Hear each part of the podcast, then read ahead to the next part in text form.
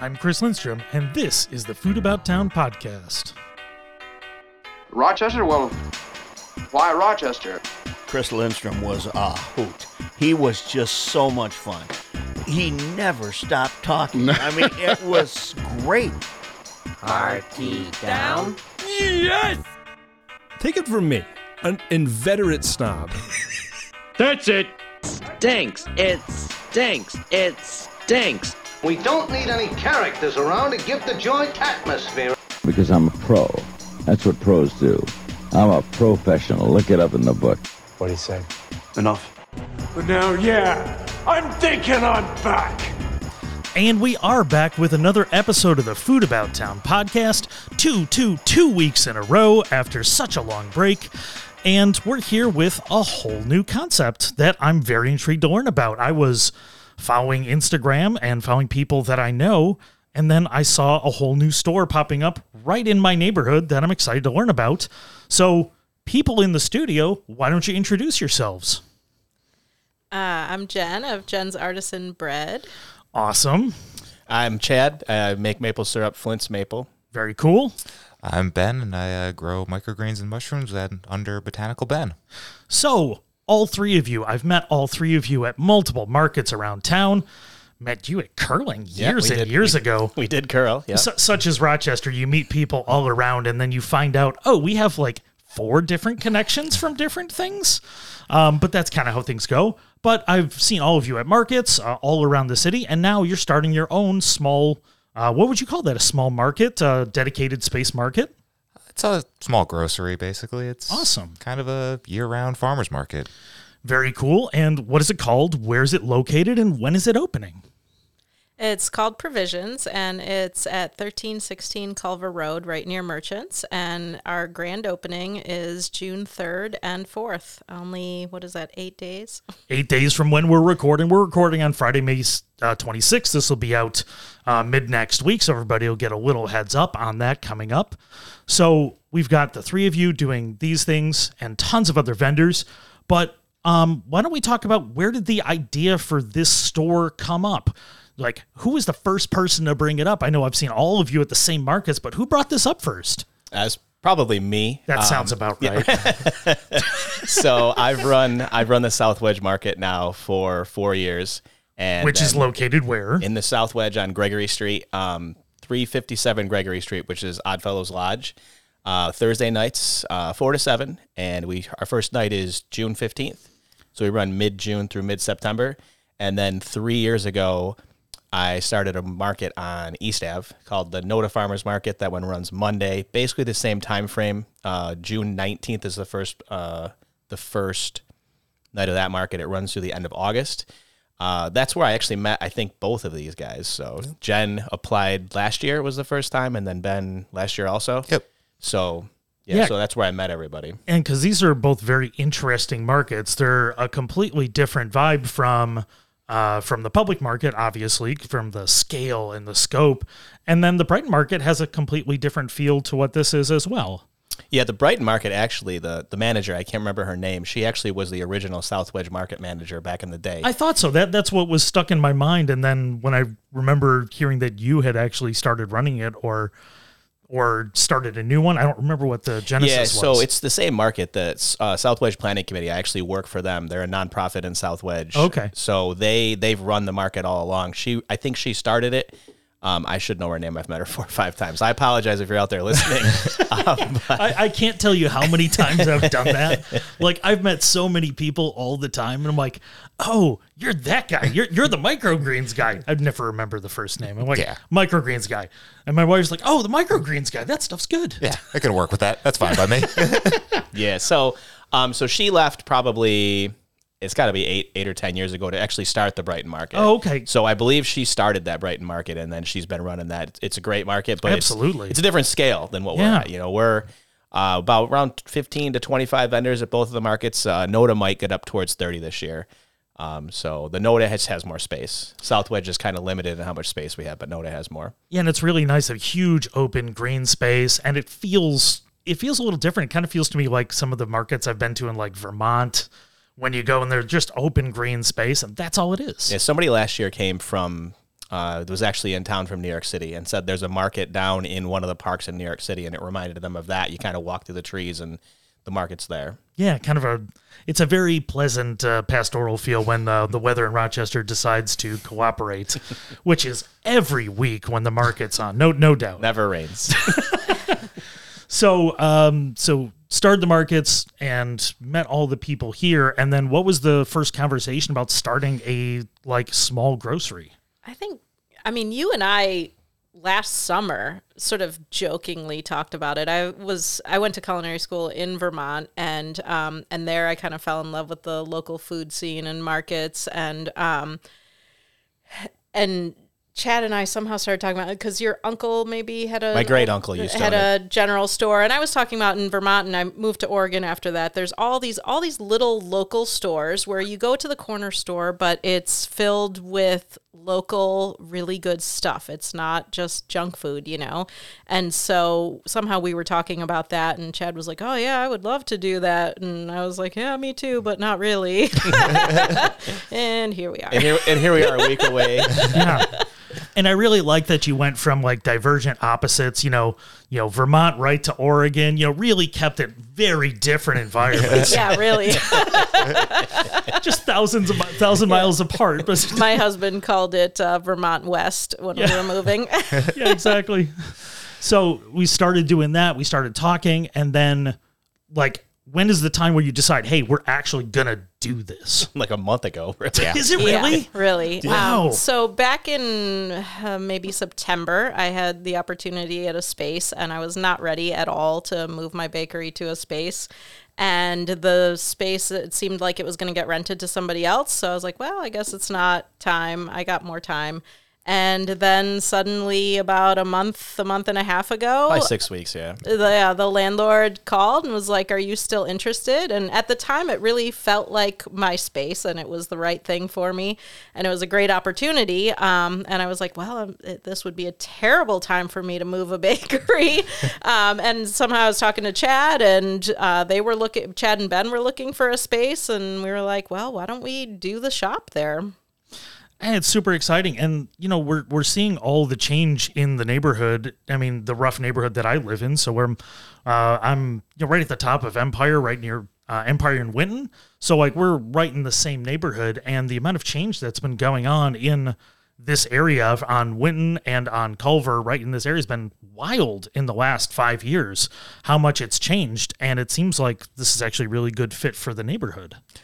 Yeah, I was actually just making a delivery earlier today and ended up talking to my contact there and mentioned the store. And he's like, Oh, like I grew up there. It's so nice to see everything changing and progressing. My grandma, my mom still lives like three blocks from the store. Really excited to see something like that. So it's just really nice to be able to kind of bring something like this to the community in such a positive way. Well, yeah, because other other than you know other than a small store opening now, like the access to local produce to local produced stuff, like you have to go to either a major chain grocery store in our area, which isn't really in the neighborhood. It's it's a bit of a hike, and it's a pretty dense neighborhood of residential and a lot of families and everything else that are right in the area, Yeah. which seems like kind of a natural fit. Yeah, that's something like I'm not from Rochester originally. I moved up here uh, a little over a year ago now, and Okay.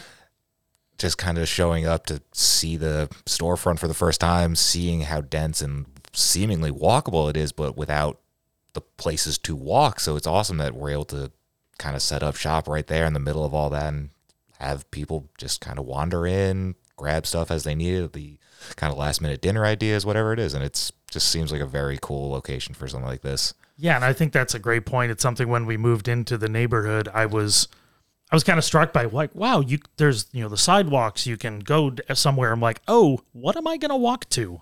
Yeah. And it's changed. Like the amount of stuff on Winton has changed completely, and Culver's seen that start as well with uh, you know Luis Perez over at Peels on Wheels Pizzeria, and I think there's a couple other things that popped up right in that neighborhood as well. Oh yeah, for sure. New City Coffee Roasters is right around the corner. Oh, they're Um, doing a great job. Yeah, for sure. We're actually going to have their coffee in the shop, and then there's also uh, Saucy. Sau- Oh yeah, Saucy Chef, right? yeah. Yeah, she's right around the corner. Yeah, because Um, that used to be.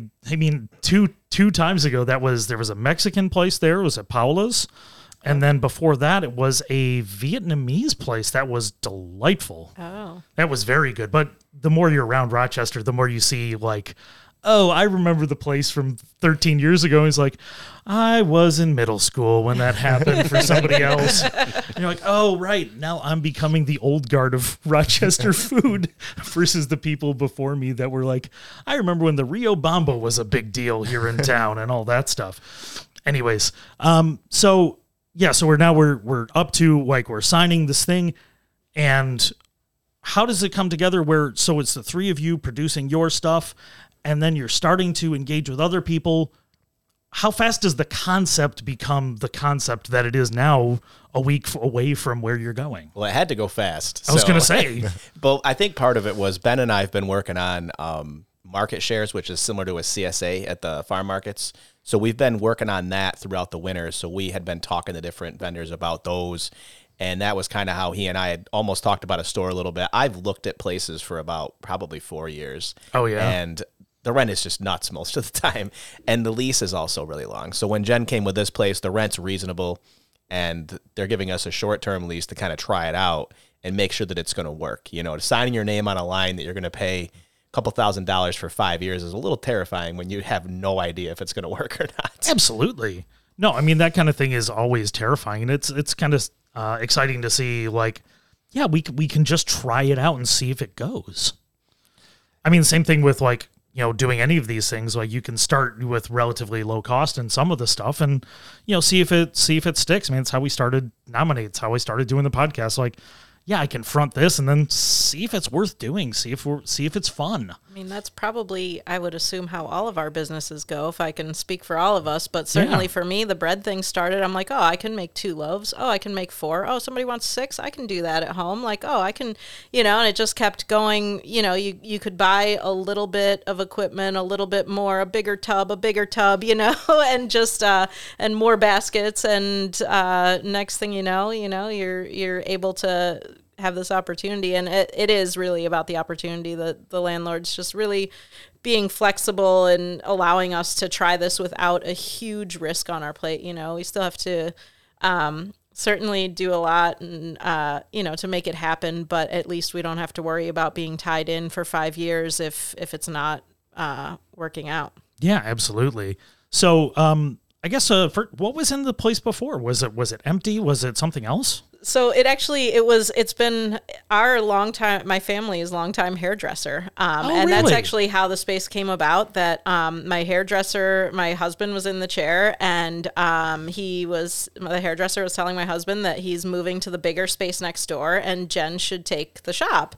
And husband came home and jen was like what? No way. Jen doesn't need a shop. Jen doesn't want a shop. No way. Ever never don't ever talk like that again and fast forward a week or two later, Jen's in the chair getting hair her hair cut, and I'm looking around and I'm like, but this kind of looks like my shop. and yeah, so So, uh, when it comes to when it comes to space, so um, you've been baking out of the house for a long time, right? Yeah, for I mean, I only started officially in June here. God. I moved back to Rochester. I grew up here. I actually grew up in North Winton and Culver area. I Okay. was all up and down between uh, East Main and Culver and Winton, Browncroft, all through there.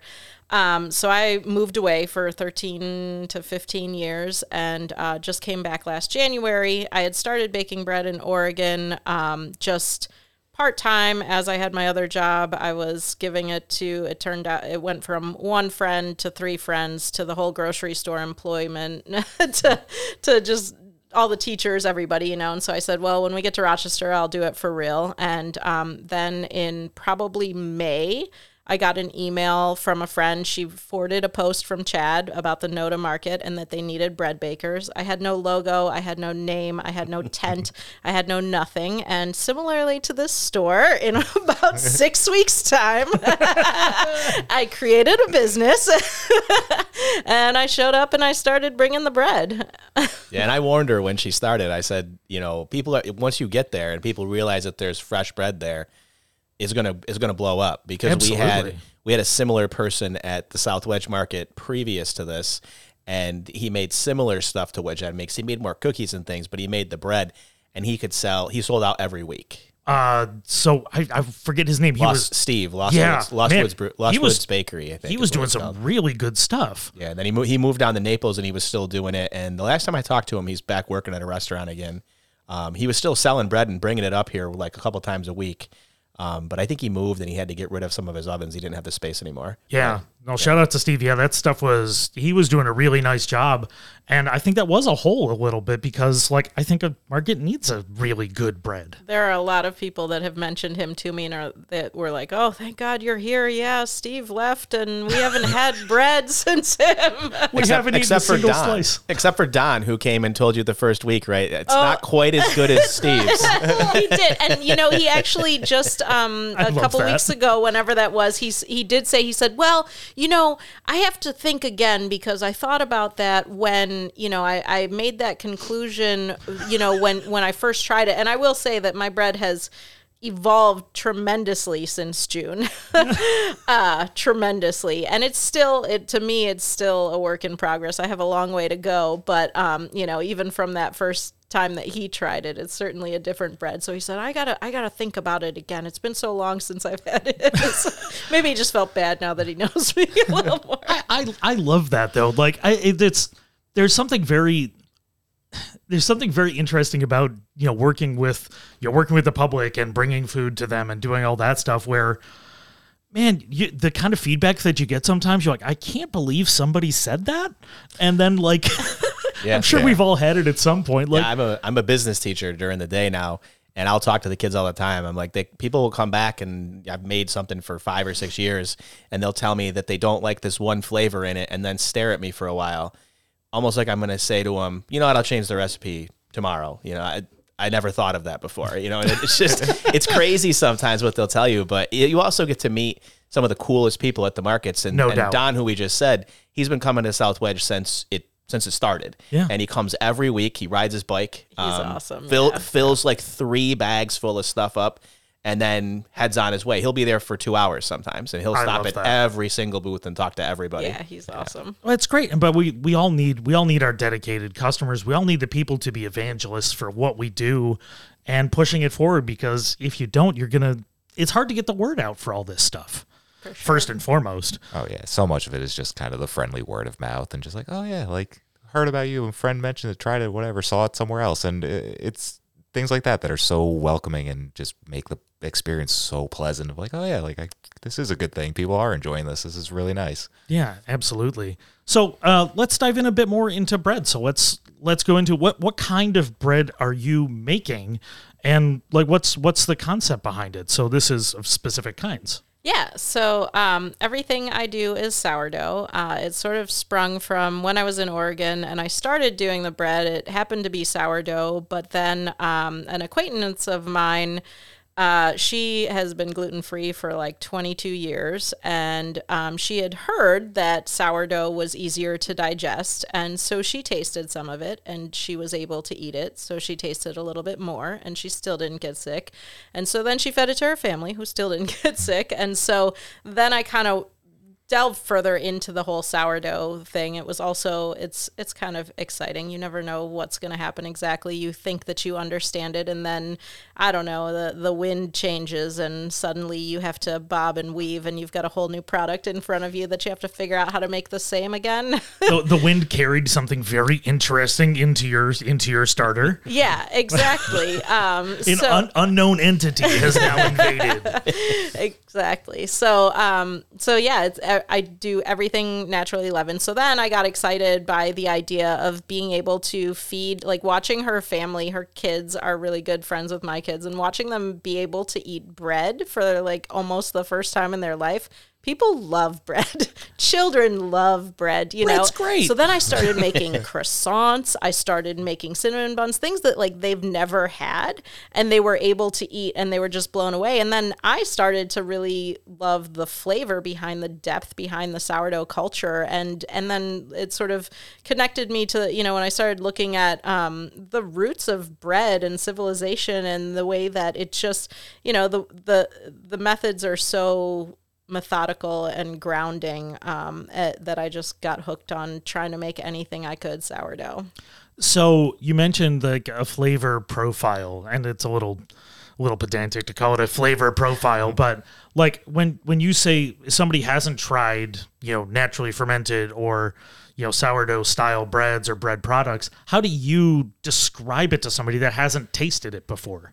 Yeah, um, you know, I'm I'm bad at pinpointing the exact taste, but what I what I started to recognize as I got used to eating sourdough and I'd go back and taste other breads or baked goods that are yeast risen, uh, yeast risen, I recognized that there was just a lack of depth. There's all the fluffiness and the crunch and maybe the salt or the butter flavor, whatever flavors are in there, but the sourdough, the culture, just the different bacterias and the slow fermentation, just all I can describe it as is depth. I don't, I don't, I don't know. yeah, I, I, I always found it to be that it's a complexity that you know that, and when we talk about sour, it's not like sharp acidic sour, but it's like a rounded sour. Right. Yeah. At least that's the way I always described it. And that was the other thing that I learned that it it doesn't even have to be sour that you can No. actually that it's just a method you know and that was part of it and, and now it's become part of the challenge almost to you know there's so many people that are like well i don't like sourdough and i'm like well it i mean First, you have to had leave. real Yeah, you gotta go. sourdough give me a minute can, can you taste? Can, can you just Yeah, taste? I got exactly. cubes. I got cubes for you. there was a woman at the uh, NOTA Market last year who was so cute. She was coming and buying the bread every week, and she was like, "Well, my husband hates sourdough, but um, I just don't even tell him, and he loves your bread." I was like, That's "There great. you go." That makes me very happy. I I, th- I mean I, I when I was in Europe um and ate bread there I think it tastes similar to that kind of stuff because that bread doesn't full of sugar you know and a lot of our stuff is just pop just full of sugar. And so bread isn't really supposed to be sweet I wouldn't think. And in my mind it shouldn't be sweet. And so I think that it's more of a natural kind of a bread. Yeah, and then also depending on your grain sourcing and how that was processed and everything else, that combination where you can like, you know, taste that it was an agricultural product and taste that it came, you know, there you can taste the time. I think that's the big thing. Like you can taste that somebody spent time on it and it's not just like one note. It has I a whole sure thing going hope on. so because it definitely. I do put time into it. So what what is what is a what is a time from the start of a batch to the time it's served to somebody right now? Um, so usually I start, um, let's see, so I, if I start one night, then the next day is building the dough the whole day, and then it uh, goes into a cold fermentation overnight again. Um, and then it's baked and brought out practically hot still. So what's that? Kind of two days. Yeah, two days- yeah, two days Almost two days. and she gets to take two naps in between Oh, I really wish. Generously. And by naps, he means I get to do chores and take care of kids and feed them and drive them to school. Oh, so so you're doing all that. So you're fermenting in so fermenting all this stuff in the house. yes. And in the new space, do you have space to bake? Or are you still baking out of that? So currently, the store is just going to be a store to start retail. Um, it's only about barely 400 square feet. Was, Um, okay, that makes sense. Yeah, it's little. Um, but the idea is that um, there's a there's an addition. There's a whole another portion in the back that is the same size, and um, right now that's just studs and plywood. And we can add that on, and I could build out the bakery, and we can have one larger space that has both. Yeah, and it's because it's you know that kind of integration. I mean, when you're talking about that like warm bread baked smell, which I'm sure at this point the family doesn't know anything else because they can't remember a Pretty non. much. It's just the way our house smells. It just smells like baked It bread all smells the like time. mom. yeah, the the kind of thing that like uh, realtors like pay good money for like fresh stuff brought into the That's house. right. it's like, oh, we can just like grab the air and import it into the houses all around Rochester. Totally. So, I mean, that's so now you've been doing that uh, selling for a year at this point. Almost in a Almo- couple of weeks, it'll be a year. It was Almost a year? mid June last year. Yeah, basic- whatever the first day of the NOTA market was Yeah. right Yeah, Yeah. basically going on that. So, what what's the biggest lesson so far that you've learned about like selling that to people and the things that you've changed in your process? Oh man, well, it is a constant evolution of change because, you know, you uh, the biggest thing that I've learned is that it is not actually just as easy to make 70 loaves as it is to make 4. I really I really thought that was true for a little while. Um, I learned very quickly it's not actually true. Um, it takes a lot more work and time and strength and uh, perseverance to make more and more loaves. But um, yeah, so that that's definitely the biggest lesson. Yeah, it has to be. So, I mean, now we're growing this. We're going to have more people, more people's eyes on it. How exciting and nervous is that at this point? Yes, both of those. Yes. completely all of that. Um, it's super exciting. I uh, I didn't.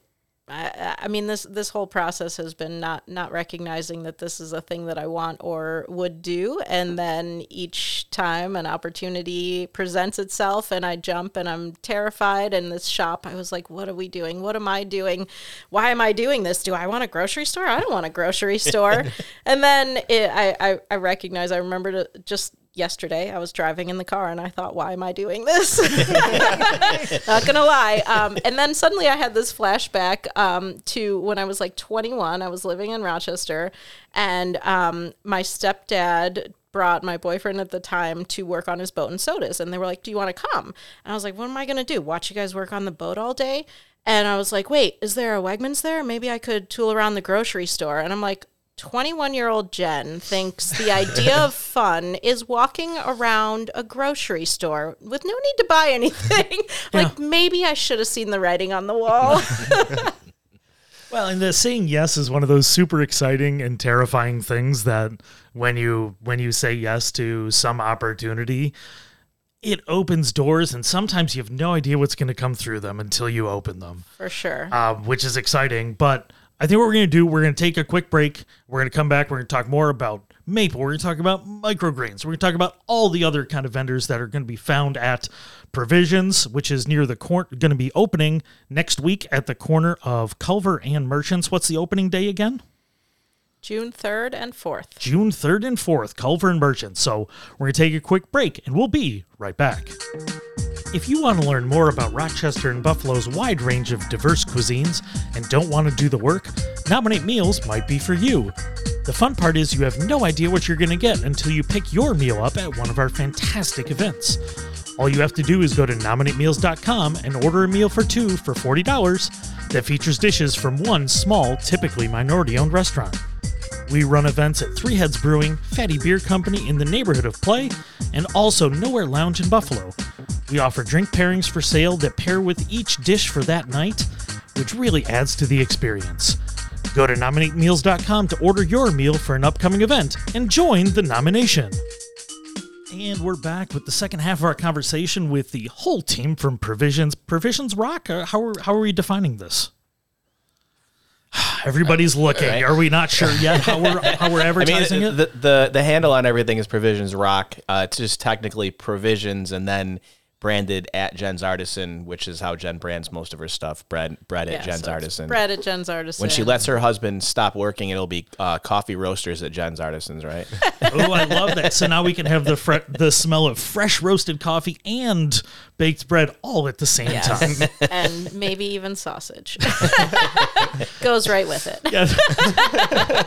This this is the dream of every homesteader from the early and mid 2000s. All the smells all in one place. Oh, yeah. Um, so we were talking all about bread. Um, one, uh, if you haven't tried uh, Jen stuff, uh, definitely seek it out. Where where else can you find it right now?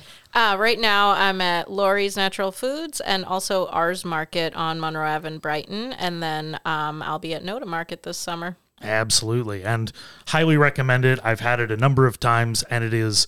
There's like two or three places that are worth eating bread at in Rochester, and Jen's Bread is one of them. So highly recommend trying it out.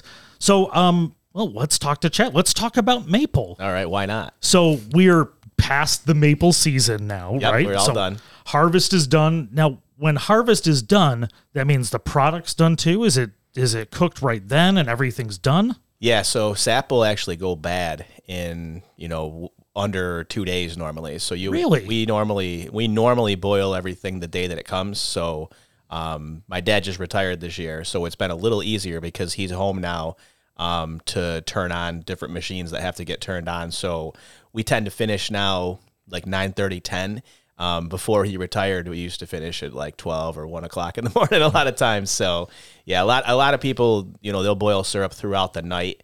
Um, we have equipment that's way bigger than we need so that we can be done in a reasonable time because we both used to have to go to work. Now he gets to sleep in.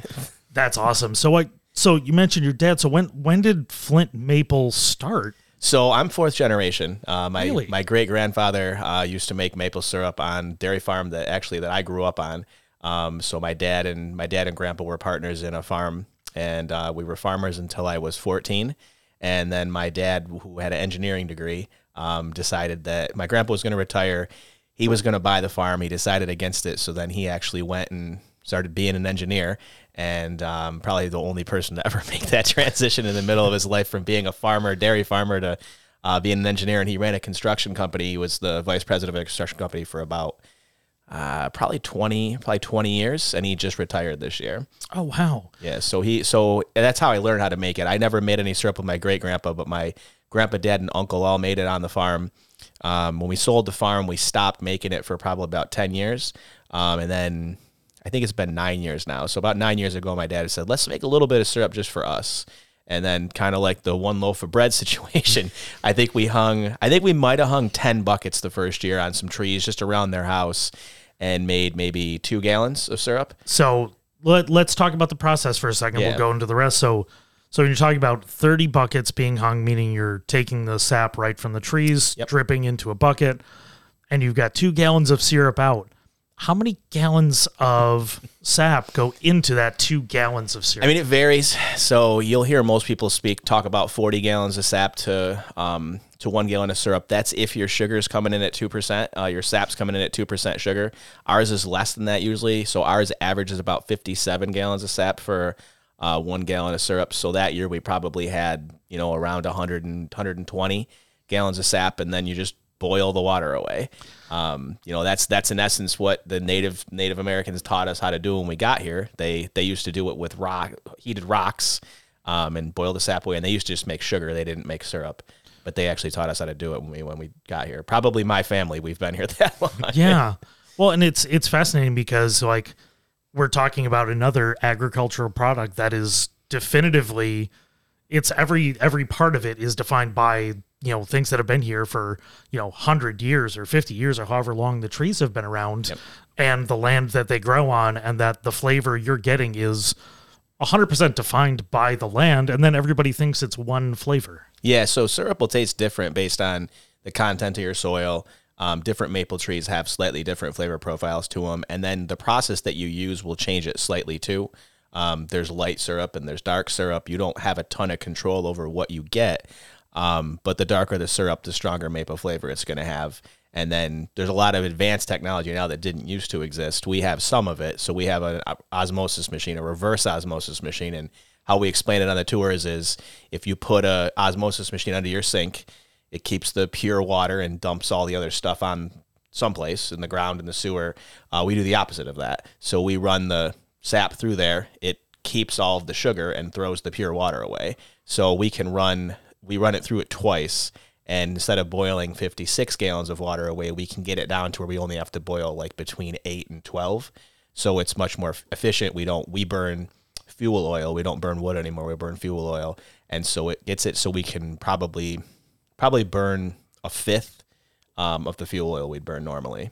I mean, that kind of efficiency too. I mean, uh, boiling water is wildly power inefficient. yes, it's not. It's not very efficient, and um, I mean, the fuel oil is probably double what it was two or three years ago. So Oh, yeah. not quite as much as it was the year before this year, but it was still. You know, you get that bill when you get 500 gallons of that put into your tanks, and you just kind of look at it for a minute and think, I better make a lot of syrup this year. well, no doubt. And you you also hope that like uh, at that point that you know the the weather cooperates Yeah. and that you know you get the right what is it gradient of temperature from cold to warm where it starts to flow well. It's, it's really weird. You know, you need it to get really kind of between 20 and 25 at night so it doesn't freeze really, really hard um, because you need to thaw out in the morning. and so then you want it to get you know warm in between you know 40 usually 40 is a good temperature to get it to it'll thaw everything out and then the trees will uh, drip and then um, they will only drip for a certain period of time because it's it's i mean you can read about it and learn a really lot more than i can explain to you but the tree has pressure inside of it and the pressure is forcing the sap out and then once the pressure inside the tree and outside the tree becomes equal, no more sap comes out. Mm. Um, so we can cheat that a little bit with vacuum. So we have vacuum on the trees, and so they might only run if you had a bucket hanging on there, they might run for, you know, a day and a half. We can sometimes stretch it to two and a half days before they'll stop. So you want it to be cold at night, warm in the day, and then cold at night again because you need it to refreeze so that the sap will keep coming. This year was a we didn't have a fantastic year. Um, we had made a bunch of syrup in the beginning of February that we never ever make any syrup in February, and then March it just basically never got over 33. Right. And so then all of a sudden in April it got warm again, but it was just the the trees had healed. Yeah. So it's like if you poke a hole in your finger, it'll drip blood for a while, but eventually you'll heal, and a tree is the same way. So it's dripping its blood basically, and it'll heal itself. And so this year, by the time it warmed up again, they had really started to heal. So we made, we did okay, but we made probably sixty percent of what we'd like to make. So from what you're from what you have the capacity to sell and the capacity to store. Yeah, well, really, everything really, just what we have the capacity. To, you know, you try to make around between a third a gallon and a half of a gallon per hole in the tree per tap, and we were at about a quart this year, so about twenty five, you know, 0.25. Um, so we were off by you know a couple hundred gallons, which it was still okay. We still made a lot of syrup, but it's not as much as we'd like to make. Yeah. Oh, absolutely. So uh, when you started uh, redoing this, you said about what nine years ago now. Yeah, about nine years ago, like I said, my dad he uh, he had bought some. I think he went to a garage sale. Probably my dad loves garage sales, and they Oh, must dad, have. dads love They garage love sales. garage sales. They all do. You you can't you can't. Oh, is there is, are there tools in that bucket over Oh, there? yeah. Can I get that tool that I'll never touch again and throw in the basement? so he, he must have bought he must have bought some some sap buckets at a at a garage sale, and I was over there. I'm always over there working on the weekends, and we were probably cutting wood. And he's like, "Let's make some syrup this year." And so we made a little bit, and then I think we did. I think that year it didn't run real well. So then the next year he's like, "Let's hang 50 buckets," and then the next year it ran like crazy, and we couldn't even hardly process all of the sap. I think we stopped after a while and just let it go on the ground. Um, and then I think the third year we hung some some lines. So we have tubing run throughout all the woods, and it all comes to a central collection point.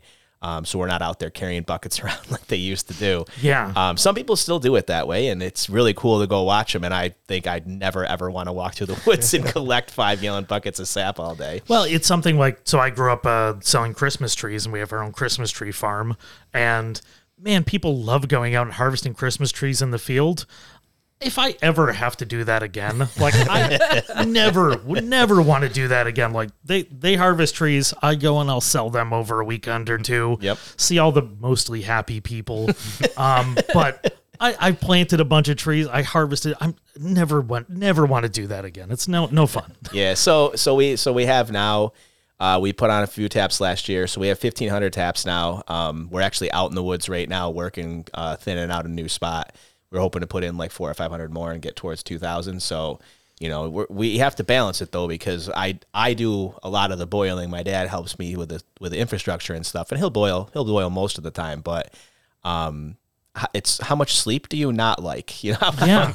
you know that's what you're the, the more taps you get the more sap is going to come the more sap that comes the more you have to boil and it's just you know it, it works like that so yeah we added on we probably had i don't know a couple hundred taps and made maybe 40 gallons of syrup and how i got started in all of this process was i was on facebook and there was a post that said um, you know we're looking for vendors for the south wedge market I had been to the South Wedge Market probably five years prior to that, and it was a huge party back then.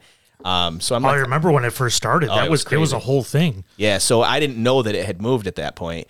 So I sent an email and was like, I had a little bit of, so I might have had 15 gallons of syrup, and so I said to my wife, who made a mistake at this point too, I'm like, Hey, you want to you want to go sell some syrup at South Wedge Market? And she's like, Oh, this sounds like fun. So we went, set a table up, and then uh, sold a little bit of syrup, and then I and then what really happened was I had a recipe that we had bought some equipment from a person who'd retired, and the the wife had given me this recipe and said, "This is the best mustard that exists. Um, you take this recipe and you make it." And I found it in a box. I put it in a box. I found it, and then I made some, and I was like, "This actually is really good." I started bringing that along with me, and people started buying that, and that's kind of where it clicked. And I'm like, you know, maybe the syrup isn't what to sell. Maybe I want to put the syrup in stuff.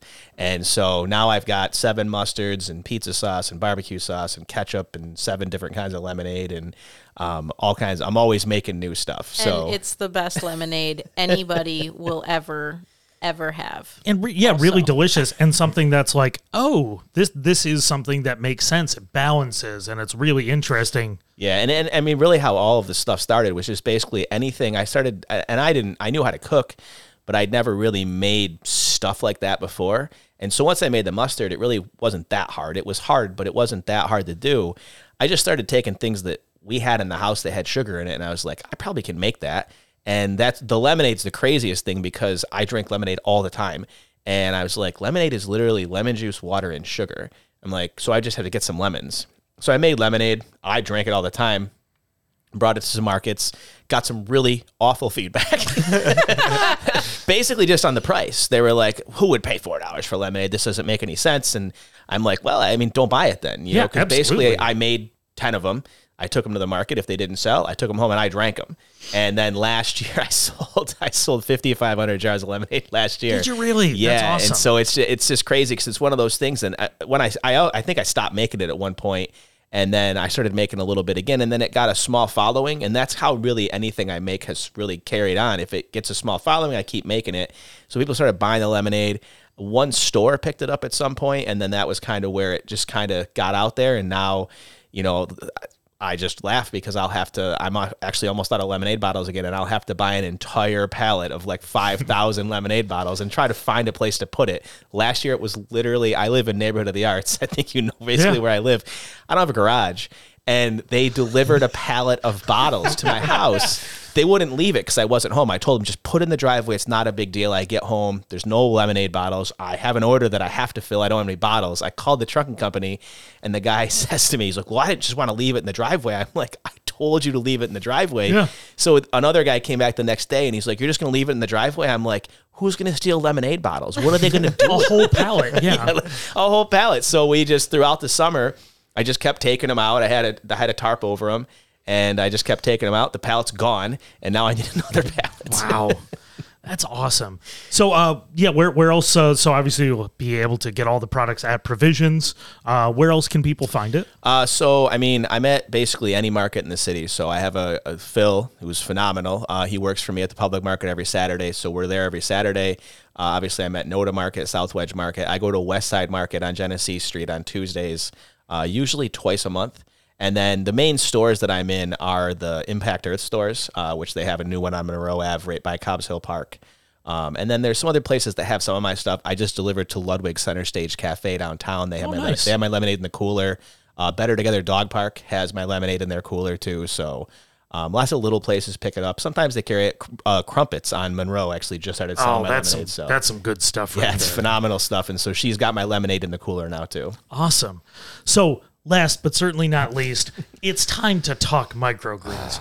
We're going to from from the bakest to the trees, and now right to small Smalls? greens. Yeah, to that's the fair. smalls. Yeah, Yeah. So, why microgreens? Ah um, I had a kind of winding path to land here, but I spent about two years working in field agriculture and loved being a part of the agricultural world, but was kind of heartbroken watching irrigations pump for hours and hours on end. And I wanted to stay growing and working in the space, but trying to find a more ecologically friendly way to do it, something that was small scale and that I could kind of step into without taking on the debt that comes with buying a whole farm, the equipment, all that. So I kind of just kept researching and this kept popping up, this and mushrooms and one thing led to another and I mean, mushrooms and microgreens happen when one thing's lead to Yeah, another.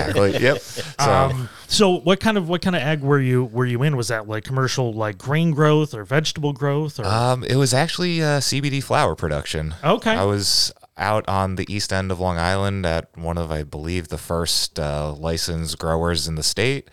Had a great time. It was a ton of fun, a ton of work. It was moving plants around that were about my size and it was phenomenal to learn and get that experience because prior to that, I was working in project management for a graphics production company. So oh, wait a second. Project management Oh, yeah. right here, bud. Oh, yeah. I did 10 years as a project manager in uh, automation. I'm still in automation in my day job, but Oh. Yeah, 10 I- years being a PM. It's yeah, a, I think I made blast. about six or seven years, and it Yeah. was a company that was deadlines don't matter, we'll get it done. So I had mm, maybe a little less sleep than I get now, but so I'm. It was one of those I need to step away. Just kind of wanted to try something very different, and snowballed off from there. And I kind of had some friends that live now live in uh, Rochester. Uh, it's a husband and wife. He grew up in Brockport. They moved back here. I know them from college and kept visiting them. Kind of just fell in love with the city more and more. And jokingly I was like, "Yeah, maybe I'll come up here." And like, "Yeah, sure, come on up." And it's like, "Okay, yeah, I'll be up in a month." Yeah. Uh, and it all kind of started with another just, yeah, sure, why not? Like I messaged Chad last summer applying to South Wedge. It was, I believe, the Monday that NOTA started, and Yeah. he's like, "Hey, I also have a spot at NOTA. You want to come to that?" I was like, "Sure." It when's it start? Like three. I'm like, "Oh, it's 11 a.m. I, I need to get my stuff together and be out there." I have four hours to Yeah. grow microgreens. It's time. oh yeah, it's like okay, let's go. Pack stuff up, get in the car, and He turned the lights on extra bright that day. Oh yeah.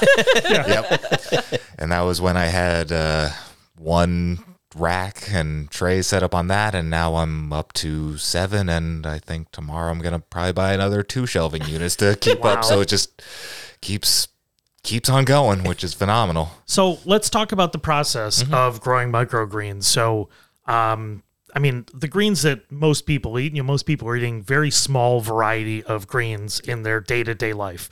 They're eating lettuces and a small selection of lettuces, uh, eating spinach and then kale.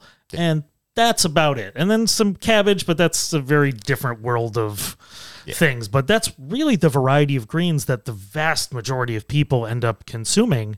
Um, and we have a wide range of things available to us from all over the world in different uh, different crops and different origins. Um, and we eat pretty mature. I mean, it's a mid-mature plants, Yeah. so they're not overly bitter and all these things. But we're eating, you know, mid-mature plants. Uh, what's the process of getting to a microgreen versus growing a whole plant? Um, it's obviously a much shorter process. The kind of average turnaround from putting the seeds down to cutting them is about two weeks, 10, 10 days, 14 days, something like that. So everything is super young, super nutritionally dense because it hasn't really started to metabolize its all of the nutrients that it contains. Very tender, very kind of easy to eat. I think that they're nice because you have to do zero prep. You pull them out of the package, throw them on whatever, just eat them out of hand. So it kind of makes it a little easier for people just to grab things. And I personally love it because I get to try and plant and kind of mess with tons of different varieties. I right now I'm growing uh, close to 30 varieties. So it's 30 just some, different ones. Wow. yeah, and it's like I love introducing it to people, and some of them are kind of the more run of the mill, like broccoli, kale. But I also have uh, kind of strange cabbage varieties, like it's called Tokyo Bekana. Also, just found out it's called space cabbage in some places. Which See, I think you got to go yeah, with space. it was one of those like, cabbage. well, I'm rewriting that sign. So like dinosaur kale. yeah, exactly. Dinosaur kale. It's like that's the kind of fun name for uh, I believe it's lacinato kale. But like, there's so many people that come up and just like, what is that? And I always like bring the grow the trays that I grow them in so people can see them. Uh, it kind of shows that they're plants. They're doing their thing before they're crammed into little packages, and it's more inviting and it makes it easy for people just kind of try and sample and play with new things. And I've had a lot of like parents with small kids like come up and try it and they'll sample it and the kids will like it and they'll come back the next week and they're excited that their kid is now interested in eating fresh greens. And I love to be able to do that for the parents and get the kids excited about that. Well, absolutely. And I think variety is part of that. I mean, sometimes it's hard to get kids out of the rut of eating things. I'm sure you've never had to deal with that. uh, my kids actually really love your microgreens too, and I think I think part of it is uh, what I've seen is little kids they have a hard time eating big leafy. You know, it's Oh, yeah. it's hard to chew and eat, and the microgreens are super friendly and easy. It's Yeah. just like they pop them in, they love them. Yeah. Well, I think it's that attitude too. Like you know, uh, I think you know my wife always identified like, hey, you're you're a dinosaur eating your giant plants. You're eating the broccoli. You're eating trees, and like, it's cool. You're eating whole plants in Eating one bite. space cabbage. Oh, yeah. Space cabbage. um, and then all the varieties too. I'm sure, once you get in, then you're like, oh, what what's next? What Oh, yeah. cool thing do you have? Yeah, now? like I do uh, like kind of mixes at the markets where people can kind of point at different stuff and I package them right there for them. So a lot of times people will do that one week and then just come up and be like, uh, whatever's fun. Like uh, put put something together for me. Like I love doing that because then it's like kind of lets me play with it. And I usually ask kind of like, do you want something that's spicy? Do you want something more mild? And just get to kind of, and just at that point, I'm kind of working and get to talk to them, and it's really nice to just share a kind of quiet conversation and share what I do with them, and it's a really fun kind of interactive process at that point. So you're you started with uh, with you know I'm sure on a bench with just some lights. Yep.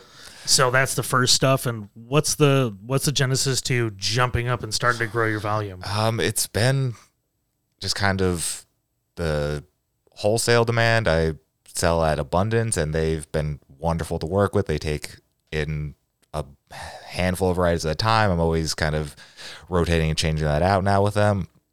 And now I deal with a handful of restaurants, and they always are kind of looking for something new and interesting. So that's why I'm up to so many varieties. So I'll have some people that want these four or five, and then have something rotate in, and then another restaurant wants something totally different. So it just kind of lets me try different things. And now coming into market season, I try to bring some staples to like every market every week, but I also try to bring something new and interesting because it's like yeah you might have came up here looking for broccoli but it's like okay this one kind of lives in that same world give it a try if you like it go with that and it now they're excited about a new variety that they've never had or tried before So what's one of the varieties that when you like, hey, you're you're trying, you're pushing, you're trying different stuff. What's the one when you taste it, you're like, eh, not not doesn't work for me.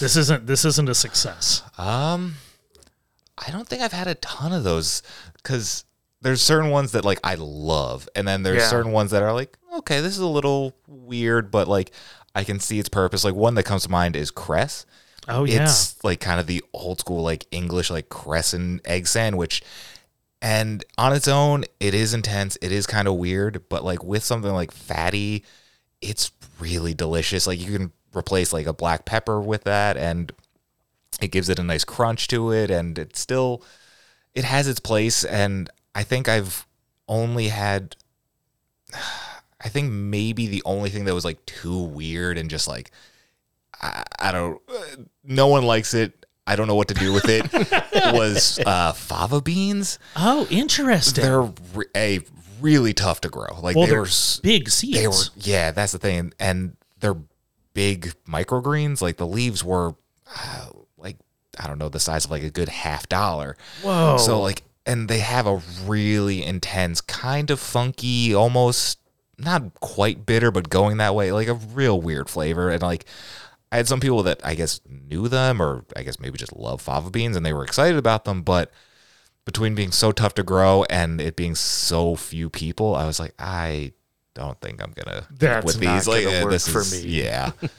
so that was probably like the only one that was like, oh, that was that was the full whiff. But Yeah. So you said you're up to seven full racks. So how how many how many uh so you're doing they're kind of trays like so I I also grew up in the greenhouse business. So uh flats of you know flats of flowers, you know, the what was it four by twelve roughly size Yeah. of thing, and that's about what the size of the trays are. It's pretty standard. yeah, the trays that I grow each individual variety in is give or take 10 inches by 20 inches. Okay. And I have them all on two foot by four foot shelves just because lights are four feet wide and makes it easy at that point.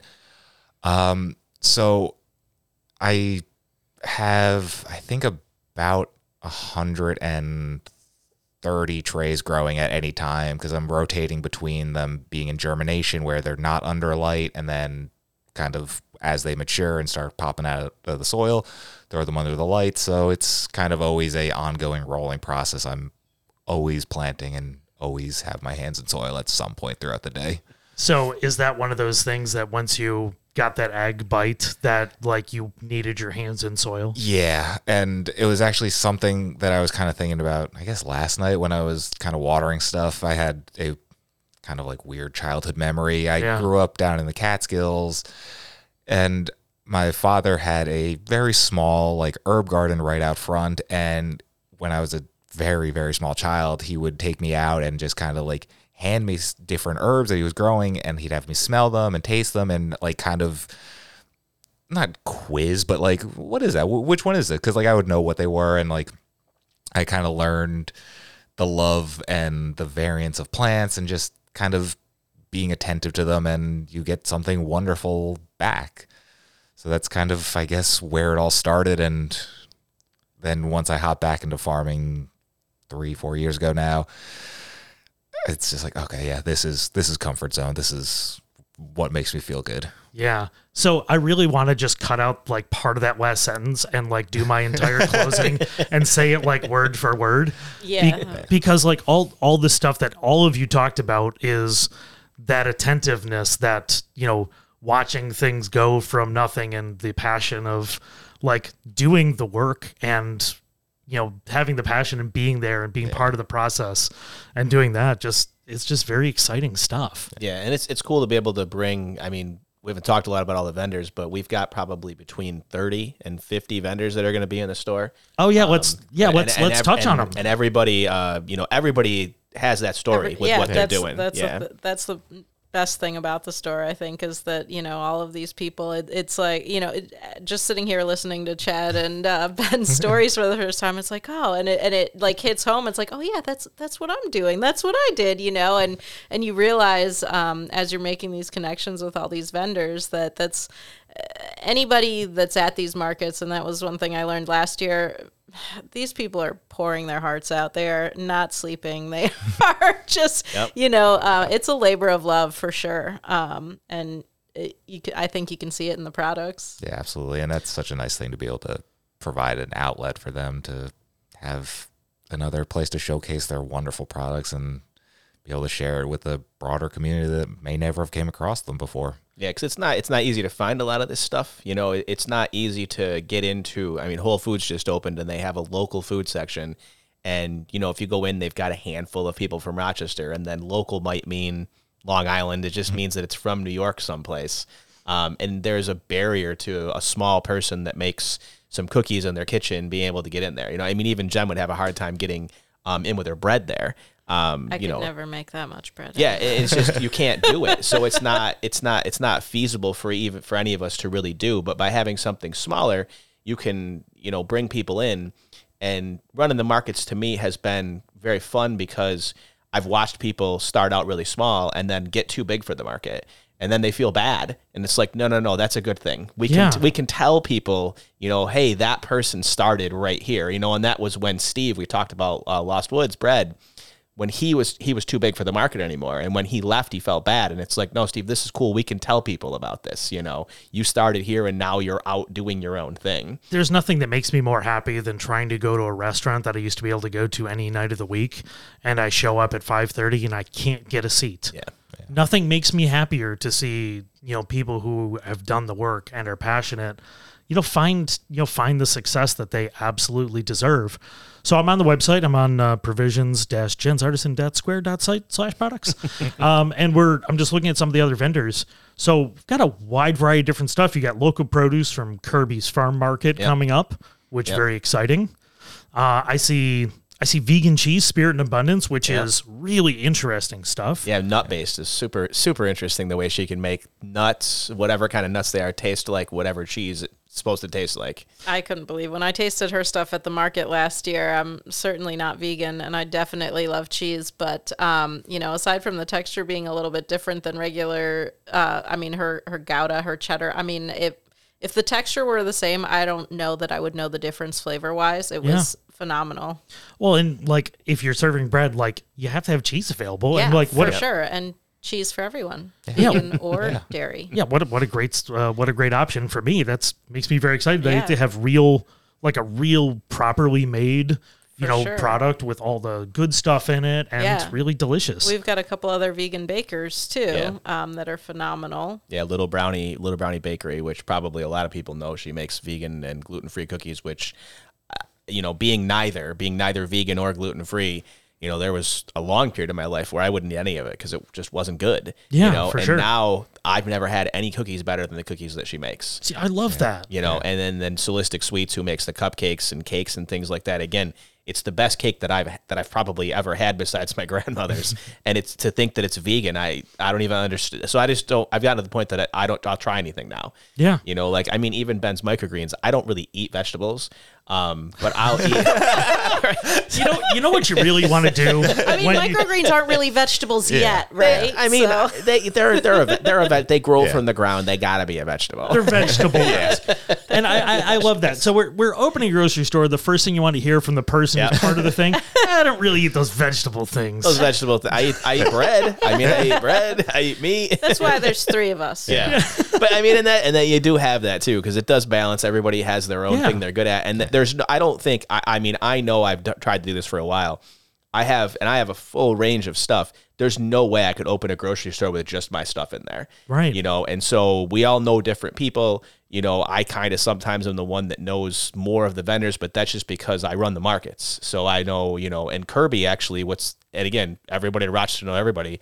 Um, Chad Kirby, I played soccer with him forever Yeah. when I was younger. And so he actually reached out to us, which was really cool because we weren't not sure what we were going to do with for produce. and I just got a, I got a text and he was like, Hey, I want to hear more about provisions. And then he was, came in and, um, he's going to stock us up with a lot of stuff. There's not much right now. We'll have asparagus and rhubarb probably opening I opening mean, weekend, but it's such as late spring. It's, it's New York. What are Yeah. you gonna? We'll have some apples. You know, we'll have some apples from uh, from last year, but um, you know, there's just there, there's not stuff growing right now. Microgreens are growing. Yeah. Absolutely. Microgreens, So mushrooms. Yep, Yeah. mushrooms. Yeah, yeah, yeah. Oh, I, yeah, Yeah. it's- I'm excited to try some of those Oh, yeah. too. That'll be That's been awesome. a fun part. I'm gonna wrap up with some of the other ones on here. So I see Biscotti Brewers, another uh, another bake shop doing cold brew and some other stuff as well, which is really cool. Uh, I see uh, dog treats. I mean, everybody wants to serve I the mean, dog I've, the I've got two black labs. If I don't have dog treats, I can't go home. Yeah, they're the boss. Yeah. Yeah, and then I see uh, I see is that uh, soap uh, from was it Fiddlehead Farm? Fiddlehead Farm is is Burley's Berries on there yet? Not yet. So, So we there have have- been a bunch that have been added. Sorry that I haven't. Yeah, uh, so quite we have up on. we have fresh milk um, from out in Wyoming County. Oh, awesome. They actually they pasteurize it themselves, and they had a story on their Instagram the other day that they had ran out. They have a little stand by the store or by the road, I mean, and they had ran out of milk, and in five hours they got milk from the cows pasteurized into their stand. Wow. Um, so I mean, you're not you, you- no matter what store you're going to in Rochester. I think I can probably say that we might have the freshest milk that you're going to get. Probably. Yeah, We've I- got East Hill Creamery. East Hill Creamery Oh, cheese. great stuff. Yep. So we'll have some of that in there. I actually just got a delivery today from, make sure I say the name right, Ben Sun Sunset Valley. Yep. That Sunset Valley just brought us fresh mozzarella and fresh cheese curds that they make. Um, they're in my refrigerator right now, so they just dropped them off today. I see pickles from Peter's Pickled Peppers. You know, Yep. really make it easy to say. I appreciate that. and we'll also have pickles from um, Mark and Amy's. So Peter's pickles are jarred uh, pickles, or jarred pickles, um, and then uh, Mark and Amy's are the fresh refrigerator pickles. So we'll have both of those. Yeah, and I see kombucha from a new place that I'm not familiar with. And that's that's the other thing. I'm seeing a lot of new people popping Mm-hmm. up in this that make me excited about what's coming for food here in Rochester because it's not just you know the people who were first up or early on that have done great and gotten big, but it's the uh, the entrepreneurial spirit and people trying this new thing. Uh, I see Kombucharista, I see New City. Obviously, they've started to grow. You know, Tatted Chef barbecue stuff. Yep. Um, Burwell, I mean, Carter she's I mean, amazing stuff. Oh, and yeah. one of the coolest people around. Yeah, she's she's got really. I mean, she won't have a lot of stuff in the store for until the middle of the summer, but she's got some amazing tomatoes and Oh my gosh, all kinds of tomatoes crazy and herbs things. look amazing, and she'll have peppers and eggplants and whatnot. We'll also we'll have Fisher Hill eggs. We'll Yep. have Shout out to Phil, one of the best. right. yeah, I just Um, talked to him today. Yeah, Mo pasta. We'll have pasta and sauces, fresh pasta, dry pasta, and my bread is actually in his store too. Sorry, Oh. I forgot to tell. so cool. I see meat. I see pasture raised meat. I see ice cream sandwiches. I mean, Oh, yeah. this is the start of a thing that you need to be visiting. And if you want to buy local, you want to support uh, support producers directly by buying from the people and you know supporting these three local producers that are doing great things and the people that they're bringing in. This is the kind of thing that Rochester needs to have and needs to stick around, and we all need to support because we all want to support with our money the places that deserve it and not just the biggest producers that we have in our area. So again, where's the where's provisions located? When's the grand opening? 1316 Culver Road. Uh, grand opening is next Saturday, the 3rd of June, and we open at 10. Um, we're open 10 to 4, and then Sunday, June 4th, 10 to 4 also. Awesome. Do you have uh, do you have hours set for after that as well, or is it uh, a learning process? Yep. No, we we our plan right now, and they, they may change a little bit after the first month, but we'll be open Thursday and Friday, 3 to 8 is the plan right now. And then Saturday will be 10 to 6.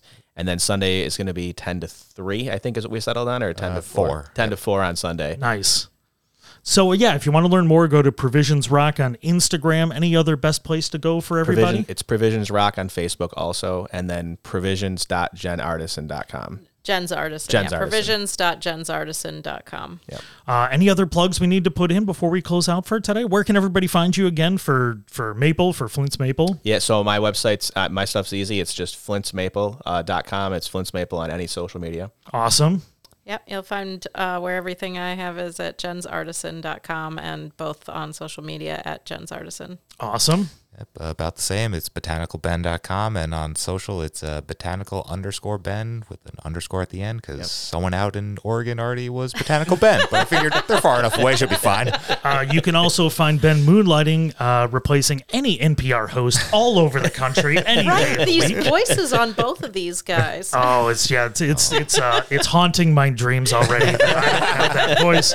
Um, uh, you can find me at Stromy, Twitter, Instagram, Food About Town, Food About Town podcast on Instagram. Uh, you can also find me uh, nominate meals uh, if you want to order a meal for two from us for forty dollars.